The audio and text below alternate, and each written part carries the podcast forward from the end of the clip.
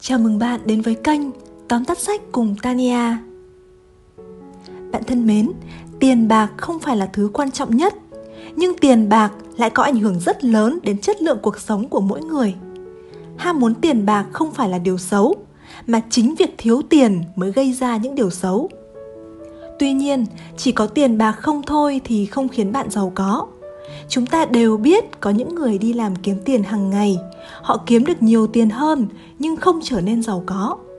Chúng ta đều nghe nói đến những người trúng số hàng triệu đô la, và rồi sau đó vài năm thì ngập chìm trong nợ nần.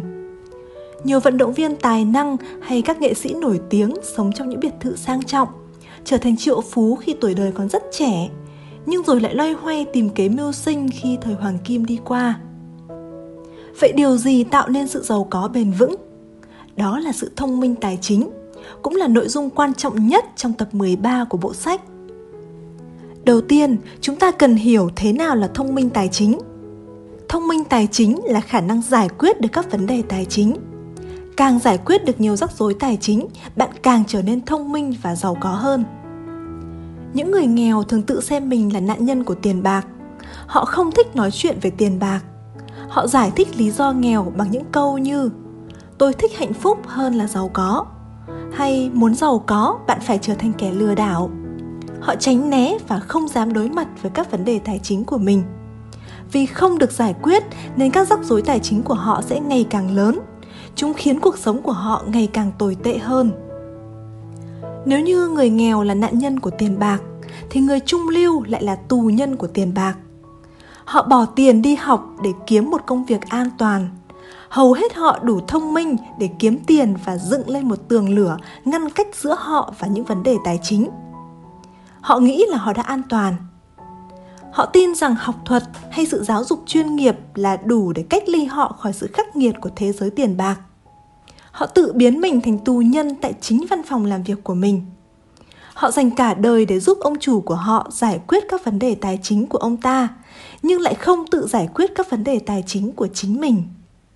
Việc cách ly mình với các rắc rối tài chính đã khiến họ không có được sự thông minh tài chính để thoát ra khỏi nhà tù là văn phòng ấy. Rồi khi đến 65 tuổi, họ về hưu và bắt đầu sống với một ngân sách eo hẹp hơn. Nhiều người tin rằng nếu có nhiều tiền thì những rắc rối tài chính của họ sẽ chấm dứt. Nhưng thực tế là tất cả chúng ta đều có những rắc rối tài chính, dù giàu hay nghèo. Thậm chí, càng có nhiều tiền, chúng ta lại càng có nhiều rắc rối tài chính hơn Rắc rối tài chính của người nghèo và người trung lưu là không có đủ tiền. Còn rắc rối tài chính của người giàu là có quá nhiều tiền. Họ cần phải giữ chúng cho an toàn và đem đi đầu tư. Họ sẽ phải băn khoăn không biết những người xung quanh thích họ hay là thích tiền của họ. Rắc rối này được giải quyết, sẽ có rắc rối khác xuất hiện càng giải quyết được nhiều rắc rối tài chính, thì sự thông minh tài chính của bạn sẽ càng tăng và bạn sẽ giải quyết được những vấn đề lớn lao hơn, đồng thời có được nhiều tiền hơn. Vì vậy mà người giàu luôn thích tìm ra và đối diện với các vấn đề tài chính. Người cha giàu thường nói, tiền là điểm số của cha, còn báo cáo tài chính là bảng điểm. Tiền và báo cáo tài chính sẽ nói cho cha biết mình thông minh và giỏi như thế nào trong cuộc chơi đối với ông, kiếm tiền là một cuộc chơi thú vị. Dù thích hay không thì mọi người đều phải chơi trò chơi này. Vì vậy, có lẽ không còn cách nào khác là mỗi người cần phải tự nâng cao sự thông minh tài chính của mình để có thể chơi giỏi hơn. Có 5 cấp độ thông minh tài chính, đó là kiếm nhiều tiền hơn, bảo vệ tiền, lên kế hoạch cho tiền, tạo đòn bẩy cho tiền và cải thiện thông tin tài chính chúng ta sẽ tìm hiểu về cấp độ thứ nhất kiếm nhiều tiền hơn đa số mọi người đều có đủ sự thông minh để kiếm ra tiền càng kiếm được nhiều tiền chỉ số thông minh tài chính của bạn càng cao một người kiếm được một triệu đô la mỗi năm sẽ có IQ tài chính cao hơn so với người kiếm được 30.000 đô la mỗi năm. Vì vậy, bạn cần quyết định xem cách tốt nhất để bạn kiếm tiền là gì.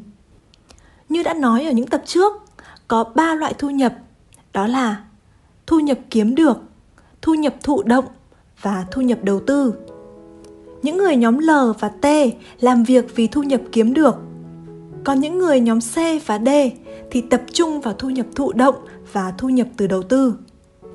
Mỗi năm, Robert Kiyosaki không đặt mục tiêu là mỗi tháng kiếm được bao nhiêu tiền, mà ông sẽ đặt mục tiêu là có thêm bao nhiêu tài sản mới để tạo ra nhiều thu nhập hơn. Trong cuộc sống có hàng tỷ cách kiếm tiền, bởi vì có hàng tỷ rắc rối cần được giải quyết. Và một khi bạn không những giải quyết được những vấn đề của mình mà còn giúp người khác giải quyết được vấn đề của họ thì tiền bạc đến với bạn sẽ là không giới hạn. Đó là lý do tại sao các nhà tư bản lại giàu có đến như vậy. Họ nhận ra được vấn đề và tạo ra sản phẩm, dịch vụ để giải quyết các vấn đề đó. Sau khi đã kiếm được nhiều tiền hơn, bạn cần tiến đến cấp độ thông minh tài chính thứ hai, bảo vệ tiền của bạn. Dưới đây là những cá nhân và tổ chức có thể trở thành mối đe dọa với tiền của bạn. Đầu tiên là thuế. Thuế là một chi phí sống trong một xã hội văn minh. Tuy nhiên, thuế lại không thật sự công bằng với mọi người. Trong ba loại thu nhập thì thu nhập kiếm được là loại thu nhập bị đánh thuế nhiều hơn. Vì vậy, hãy biết bảo vệ tiền của mình bằng cách tập trung vào những thu nhập hiệu quả và ít chịu thuế hơn. Đối tượng tiếp theo là ngân hàng. Trong lịch sử, ngân hàng ra đời là để bảo vệ tiền của bạn khỏi bị trộm cướp. Nhưng đồng thời, ngân hàng cũng là một tổ chức kinh doanh tiền. Những người gửi tiết kiệm là những người thua cuộc ngân hàng có thể trả lãi 5% cho khoản tiền gửi tiết kiệm của bạn, nhưng lại có thể cho bạn vay với lãi suất lớn hơn rất nhiều. Đó là cách mà ngân hàng trở nên giàu có. Vì vậy, để là người chiến thắng, thay vì chỉ biết gửi tiền tiết kiệm, một việc cần rất ít thông minh tài chính. Bạn cần phải là người đi vay thông minh. Điều này sẽ được nói rõ hơn ở cấp độ 4 trong video này. Mối đe dọa đến tiền của bạn tiếp theo là các doanh nghiệp tất cả các doanh nghiệp đều phải bán một cái gì đó doanh nghiệp nào cũng muốn có nhiều khách hàng các chiến lược của họ đều nhằm mục đích khiến bạn chi ra nhiều tiền hơn để mua sản phẩm hay dịch vụ của họ. Vì vậy, nếu thiếu sự thông minh tài chính, chúng ta sẽ bị nghèo đi vì mua sắm. Nếu bạn muốn trở nên giàu có, hãy tập trung tiêu tiền cho những sản phẩm hoặc dịch vụ giúp bạn giàu lên. Mối đe dọa tiếp theo là những người thân và bạn bè của bạn. Rất nhiều người kết hôn vì tiền. Rất nhiều người thân thiết với bạn chỉ vì tiền của bạn vì vậy để bảo vệ tiền của mình hãy luôn tỉnh táo rõ ràng về tài chính trong các mối quan hệ donald trump từng nói nên làm hợp đồng hôn nhân trước khi cưới những người có chỉ số iq tài chính cao đều có di chúc ủy thác và những phương tiện pháp luật khác để bảo vệ tài sản cũng như những ý nguyện cuối đời của mình đặc biệt đừng đứng tên cho những tài sản có giá trị. Người cha giàu không đứng tên cho các căn nhà của ông. Thay vào đó, ông giữ tài sản có giá trị dưới tư cách pháp nhân. Cấp độ thông minh tài chính thứ ba, Lên kế hoạch cho tiền của bạn. Ưu tiên tài chính của hầu hết người trung lưu sẽ là Kiếm được công việc lương cao, Trả góp tiền nhà và mua xe, Thanh toán hóa đơn đúng hạn. Cuối cùng, họ mới nghĩ đến việc tiết kiệm, làm từ thiện và đầu tư. Ba việc làm đầu tiên không giúp họ giàu có thậm chí còn khiến họ nghèo đi. Việc làm cuối cùng mới là việc giúp họ giàu có. Thế nhưng sau khi đã thực hiện ba việc phía trên thì họ thường không còn tiền để thực hiện việc cuối cùng nữa. Muốn biết tương lai của một người hãy nhìn vào những khoản chi tiêu tùy ý hàng tháng của người đó. Nếu bạn đã xem video tóm tắt tập 4 và tập 9 của bộ sách, chắc hẳn bạn còn nhớ về kế hoạch mang tên Ba chú heo của người cha giàu. Ba chú heo ấy tượng trưng cho những khoản tiền tiết kiệm, làm từ thiện và đầu tư. Ông luôn ưu tiên cho việc bỏ tiền vào ba chú heo này trước nhất. Sau đó mới đến việc thanh toán các hóa đơn và cuối cùng mới là mua các tiêu sản như nhà cửa và xe hơi.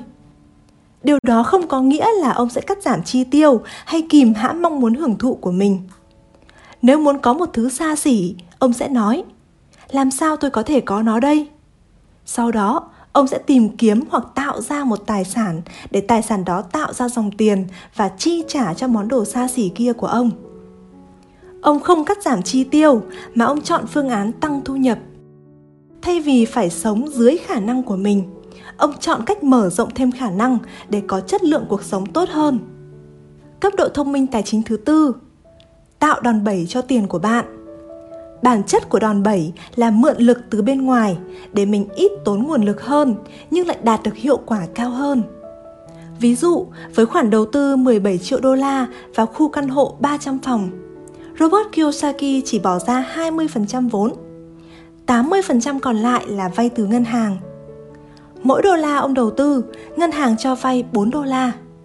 Hệ số đòn bẩy khi đó là 1, 4. Sở dĩ ông có thể vui vẻ làm điều này vì ông kiểm soát được giá trị của khoản đầu tư. Dưới đây là hai ví dụ về việc không thể và có thể kiểm soát được giá trị khoản đầu tư. Ví dụ thứ nhất, nếu bạn đầu tư vào một căn nhà và chờ giá nhà lên, bạn đang đầu tư vì lãi vốn. Giá trị căn nhà ấy phụ thuộc vào thị trường. Bạn chỉ thực sự biết được mình có lời bao nhiêu khi bán nó đi mà thôi.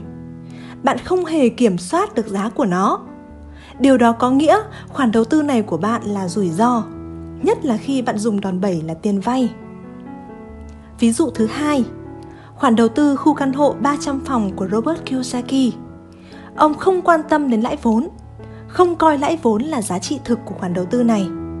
Đối với ông, giá trị thực của khu căn hộ 300 phòng đó được đo bằng giá cho thuê của việc kinh doanh này. Ông lắp đặt thêm các thiết bị như máy giặt, máy sấy, nâng cấp sự tiện nghi và cải tạo cảnh quan cho khu căn hộ để có thể cho thuê với giá cao hơn. Vậy là chính ông đã làm tăng giá trị của tài sản này thông qua việc kinh doanh, chứ không phải thị trường làm nó tăng giá. Ông có thể làm tăng tiền thuê nhà ngay cả khi giá của bất động sản nhà ở trên thị trường đang giảm xuống. Vậy là ông đã kiểm soát được giá trị khoản đầu tư của mình. Theo quan điểm của Robert Kiyosaki, nếu bạn bỏ ra 100.000 đô la để đầu tư vào một tài sản, mỗi năm sau thuế bạn bỏ túi 10.000 đô la. Khi đó, bạn mới có thể nói rằng mình có lợi nhuận đầu tư là 10%. Tức là lợi nhuận đầu tư chỉ được ghi nhận khi tiền đã thu về và nằm trong túi bạn. Mặc dù ông muốn cả hai là lãi vốn và dòng lưu kim nhưng lãi vốn là thứ không thể ước lượng chính xác khi mà bạn vẫn còn giữ món tài sản đó. Vì vậy mà ông chỉ đo lợi nhuận đầu tư bằng dòng lưu kim. Vậy là không phải đòn bẩy càng cao thì rủi ro càng cao, mà chính sự không thể kiểm soát mới mang lại rủi ro cao. Đòn bẩy càng cao càng cần được kiểm soát tốt. Robert Kiyosaki thường tránh xa hầu hết cổ phiếu và quỹ hỗ tương bởi vì ông không thể kiểm soát được giá trị của nó. Cấp độ thông minh tài chính thứ 5 Cải thiện thông tin tài chính Ngày nay, để làm giàu, bạn không cần phải giống như người Tây Ban Nha, vượt biển đến những vùng đất mới và chiếm đất đai của cải của những người dân bản địa. Bạn cũng không cần phải huy động hàng triệu đô la để xây nhà máy sản xuất ô tô và thuê hàng ngàn nhân công như Henry Ford. Trong thời đại này, chỉ cần có thông tin và máy tính, thứ công cụ không tốn kém lắm là bạn có thể từ nghèo trở nên giàu trong khi vẫn ngồi ở nhà tất cả những gì bạn cần là thông tin thích hợp. Cái giá để làm giàu đã rẻ đi rất nhiều. Lần đầu tiên trong lịch sử, sự giàu có là cái có thể đạt được và dành cho tất cả mọi người, bất kể bạn sống ở đâu.